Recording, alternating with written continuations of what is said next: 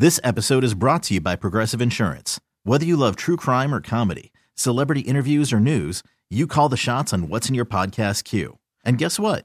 Now you can call them on your auto insurance too with the Name Your Price tool from Progressive. It works just the way it sounds. You tell Progressive how much you want to pay for car insurance, and they'll show you coverage options that fit your budget. Get your quote today at progressive.com to join the over 28 million drivers who trust Progressive. Progressive Casualty Insurance Company and Affiliates.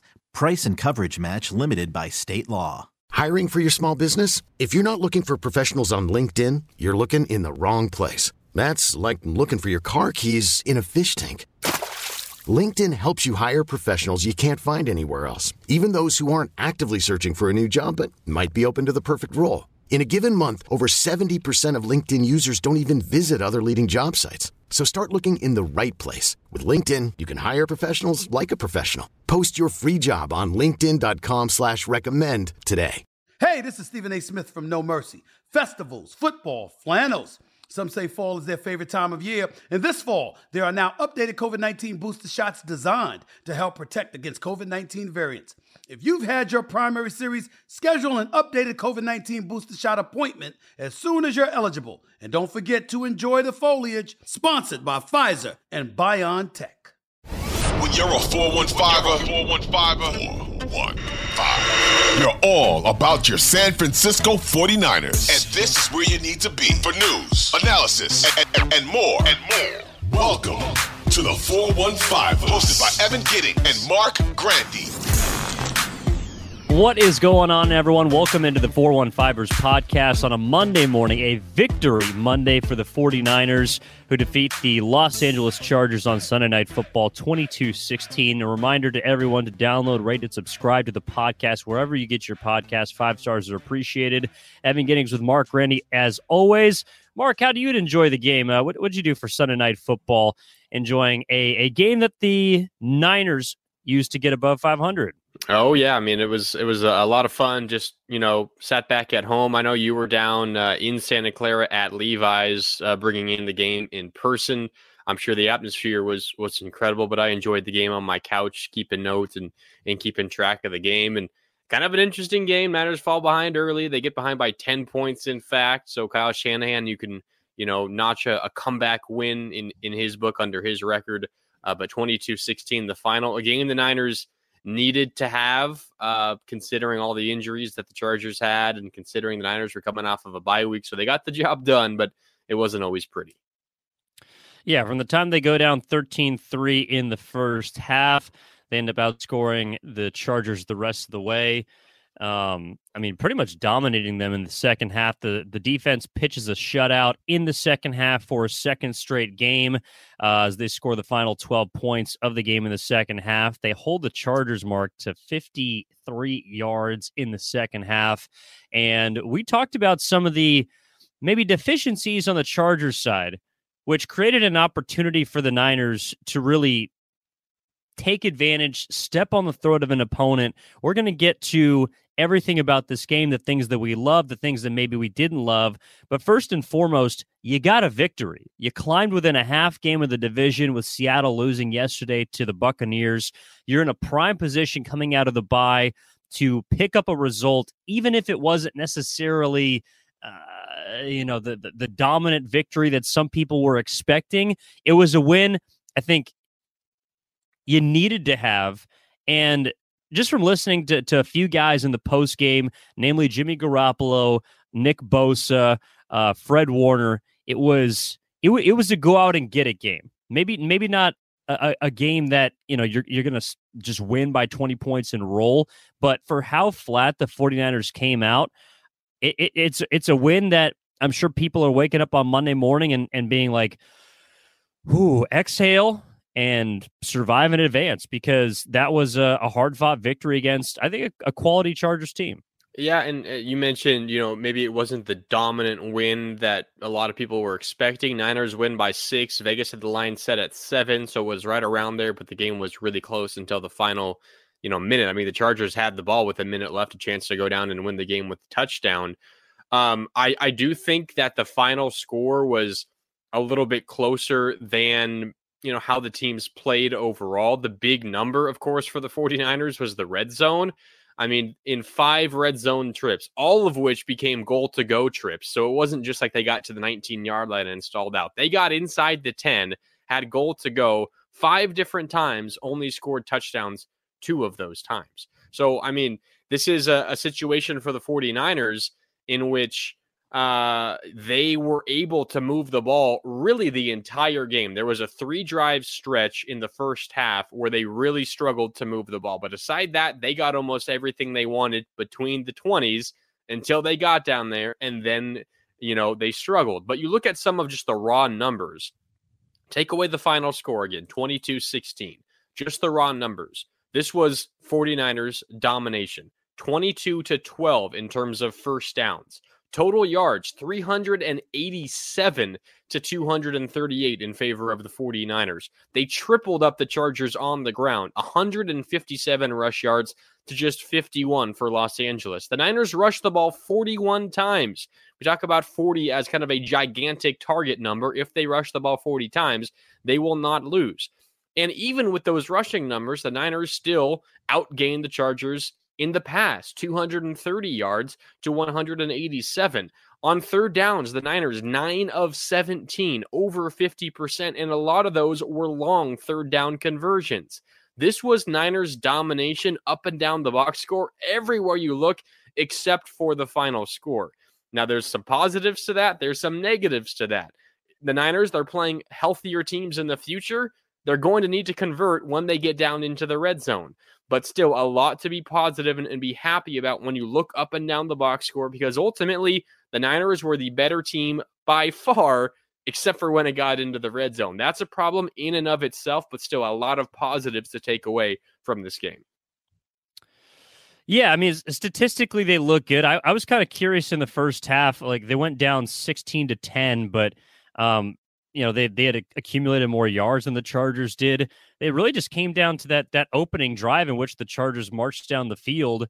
Yeah. Uh, there was kind of a broken play on a 30 plus yard touchdown to DeAndre Carter that Talanoa Hufanga took credit for or took accountability for after the game, basically saying it's my bad. I think it's inappropriate that he's the one that essentially seals the deal, getting the interception at the end of the game as he has done uh, many times throughout this season. Right place, right time, fourth pick of the year, um, puts a nail in the Chargers' coffin. I, I don't I don't know if it necessarily felt like 49ers domination, and maybe that is because of the red zone. And look, things could be different if Brandon Aiyuk makes a catch on third yeah. and goal in the red zone. Uh, things could be different if on that first drive, Kyle Shanahan maybe opts to go forward on fourth down. Um, maybe if he opts to go forward on fourth down later in the game on the two yard line. There were some interesting coaching decisions by Kyle Shanahan that um, that we can that we can go through certainly in this game, Mark. But at the end of the day, a win is a win, and this is a team that I don't I don't know if you can necessarily pencil in victories. I mean, look, they got two wins in a row. They got a big Monday night game coming up next week against Arizona and a neutral site game in Mexico City. The team's in Colorado or will be heading to Colorado soon to get ready for that in terms of elevation. Nothing is promised in the National Football League, as we saw throughout a lot of games yesterday. At this point of the year, you should have an idea of who your team is. And right now, the 49ers team, they to me look like that that sort of defense first, ground game, expectation that once Jimmy Garoppolo took over, we felt like this team is going to have to revert back into. 40 plus times you mentioned it. Kyle Shanahan's now 8 and 0 when they rush the ball 40 times. 2 and 0 this season. Even though yes, it wasn't pretty. This is a situation, this is a scenario an equation that works for the 49ers even if it keeps you on the edge of your seat till the end of the game. Sitting in the press box, a lot of the, the media members are saying, man, this kind of feels like a boring game.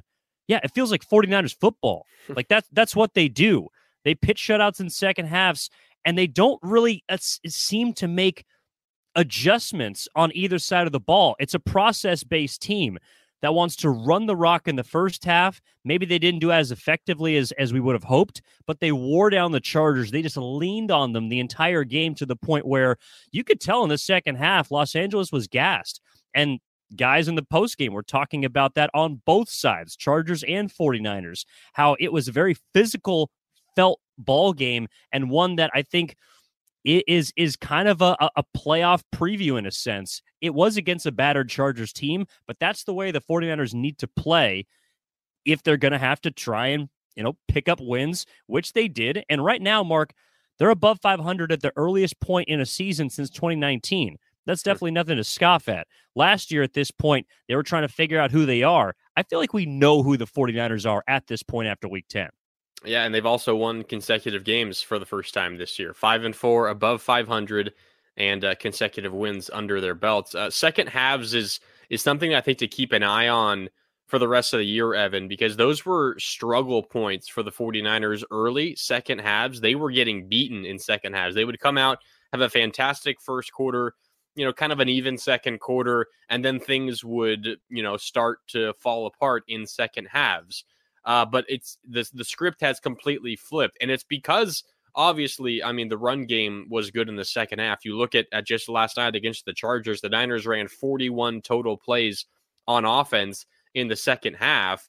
Uh, part the 49ers ran 41 in the second half. The Chargers in the game only had 56. So it was ball control for the 49ers in the second half. Of those 41 plays, 25 were runs. And they were consistently getting six, seven, eight yards per play on first down runs, setting up second and short, leading to third and very short, or not even getting to third downs, keeping those drives moving. So the 49ers, their uh, run game was a big reason why they were able to just dominate possession and, and play ball control in that second half. But you look at what their defense has done in second halves the last two games. Two weeks ago, their last game before this one against the Rams before the bye, they allowed 58 yards in the second half, about 2.3 yards per play, zero points allowed. And then this week against the Chargers, 52 yards allowed in the second half, 2.7 yards per play. And again, zero points. Back to back games in which the defense has pitched a shutout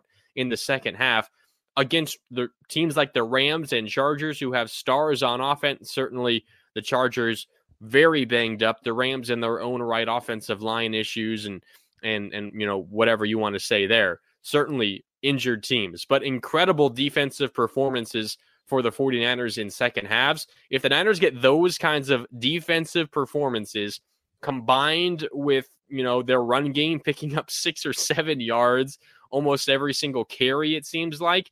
And as you mentioned, wearing teams down, they're going to win a lot of games. And, and, there might be, you know, some close games that come down to the final few minutes, but the Niners are going to have a gigantic advantage because of the style in which that they're able to play in second halves. No, they, they were fantastic. And look, and that's kind of even though I, I, think there were some interesting things on offense to take a look at, that's probably where most of the the nuanced conversation is going to happen. Uh, all credit to the defense. The only thing that that maybe was a negative in that game, and and I'm curious what you thought about the Dre Greenlaw uh, ejection, where he in the first half kind of um, on a on a sliding play by Justin Herbert or a diving play, I should say, because he essentially was a runner at that point. Um, basically put his his shoulder into, into Herbert's helmet. The mask went sideways. Uh, he ended up getting flagged for you know what what most college football people would consider a targeting. Yeah. Um, it gets ejected from the game, unnecessary roughness. That was really the only low point for the defense the entire game, especially in the second half. They held Justin Herbert to 35 passing yards in the second half. That is the lowest total in his career. I understand he's throwing to Joshua Palmer, who at the beginning of the season would have been his third or fourth option. But you still have Austin Ekeler back there, who he can continually check it out of the backfield to. You still have a, a couple of options to throw that beat you in the first half. It was interesting for me to hear that Nick Bosa and Fred Warner were on the same page that the game plan did not change from the first half to the second half. They made very few adjustments. They dialed up a couple of blitzes, but if you're just even watching it, the eye test will tell you the defense did exactly the same thing that it did in the first half as the second. The difference was they executed in the second half. The Chargers could not run the football the entire game. They had to beat you through the air. And once the Niners drew even, even though they didn't cash in on that first drive in the second half. They go behind 16 13. You could just feel the momentum tilting in the 49ers' favor, and you could feel the Chargers teetering on the bridge of we don't know how we're going to solve this problem on the other side, which is a DeMeco Ryans defense that was swarming, that was flying to the football. And every time there was a Chargers player that they tried to get in space, it was immediately closed. The gap was was was one or two yards between a Hufanga, a Warner, a Greenlaw up until he got ejected. Guys, even on the defensive line, that playing without Armstead, playing without Kinlaw, were plugging holes left and right and did not allow the Chargers an ounce of an inch of breathing room in the second half. That's to me why this game, even though it may have felt um, like you were holding your breath a little bit, because technically the Chargers had the ball down on their two yard line with under a minute left and a chance to go and, and win the game. At no point in the second half did I feel like, even though the Chargers had a chance to take the lead, that they ever were because of how good the 49ers defense was. Yeah, and to your point about Austin Ekeler, and certainly this becomes easier when you don't have star receivers to worry about. This game looks entirely different if Keenan Allen and or Mike Williams play. I mean, honestly, it, it would open up everything for Austin Ekeler so much more. But to your point, Niners able to focus a bit more on Austin Ekeler. He still had a really effective first half. I mean, only 10 rushing yards in the first half on four carries but six uh, catches out of the backfield for 37 yards. I mean, those are decent numbers for a running back. You look at the second half numbers, though two rushes for 14 yards. He had one that went for 12, the big number there, and only one catch for two yards. The Niners essentially took him out of the offense in the second half. They were sending, you know, Fred Warner, who had a phenomenal game, double coverage everywhere Austin Ekeler went, even on just simple routes out to the flat. They had him covered. There were multiple times where Herbert threw to him. I mean, he was targeted five or six times in the second half, it felt like, but four of them, five of them fell incomplete because there was a linebacker bearing down on him, ready to, you know, knock the ball away, or he could feel the pressure. Herbert was rolling out to the right. Bosa was was on his heels and forced a, a wayward pass that fell incomplete for Ekeler the Niners defense did what they needed to do against the star running back Austin Ekeler in the second half. Again, three total touches, two carries for 14 yards, one catch for two yards against a guy who has just been dominant in terms of scoring touchdowns against anyone and everyone over the last month. Uh, the Niners defense against Austin Ekeler, phenomenal. We haven't seen anyone defend him as good as the Niners have this year. This episode is brought to you by Progressive Insurance. Whether you love true crime or comedy, celebrity interviews or news, you call the shots on what's in your podcast queue. And guess what? Now you can call them on your auto insurance too with the Name Your Price tool from Progressive. It works just the way it sounds. You tell Progressive how much you want to pay for car insurance, and they'll show you coverage options that fit your budget. Get your quote today at progressive.com to join the over 28 million drivers who trust Progressive. Progressive Casualty Insurance Company and Affiliates. Price and coverage match limited by state law. Audacy celebrates Mother's Day, brought to you by T Mobile. You can count on T Mobile to help you stay connected on America's largest 5G network. Audacy is giving you a chance to win a trip to London to see Taylor Swift at the Eras Tour. It's Tay in the UK. Hey, it's Taylor. Just download the free Audacy app, log in and listen to a participating station for a minimum of 60 minutes to get your daily entry. And you could win a chance to fly off to London with three friends and see Taylor. I can't wait to see you at the Eras Tour in London. For more, go to audacy.com slash Taylor. Tay in the UK. It's on the Audacy app. Thanks to Republic Records. This is a national contest.